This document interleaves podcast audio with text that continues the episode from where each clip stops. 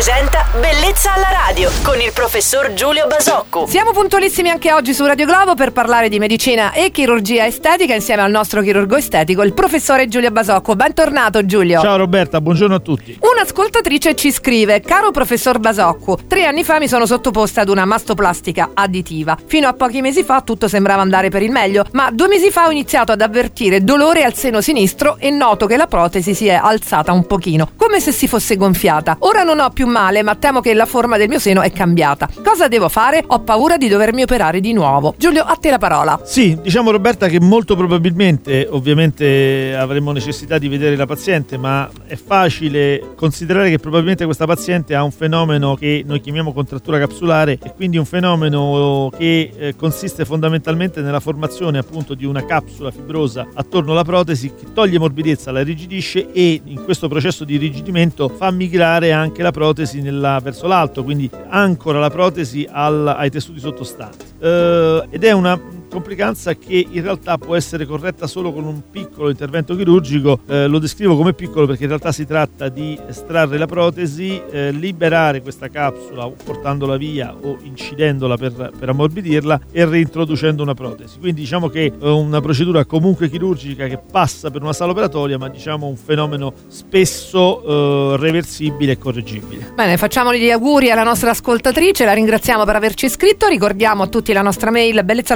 radioglobo.it nel caso aveste bisogno di un consiglio. Il nostro chirurgo estetico Giulio Basocco vi aspetta tutti domani su Radio Globo. Buona giornata Giulio. Ciao Roberta e buona giornata a tutti. Bellezza alla radio.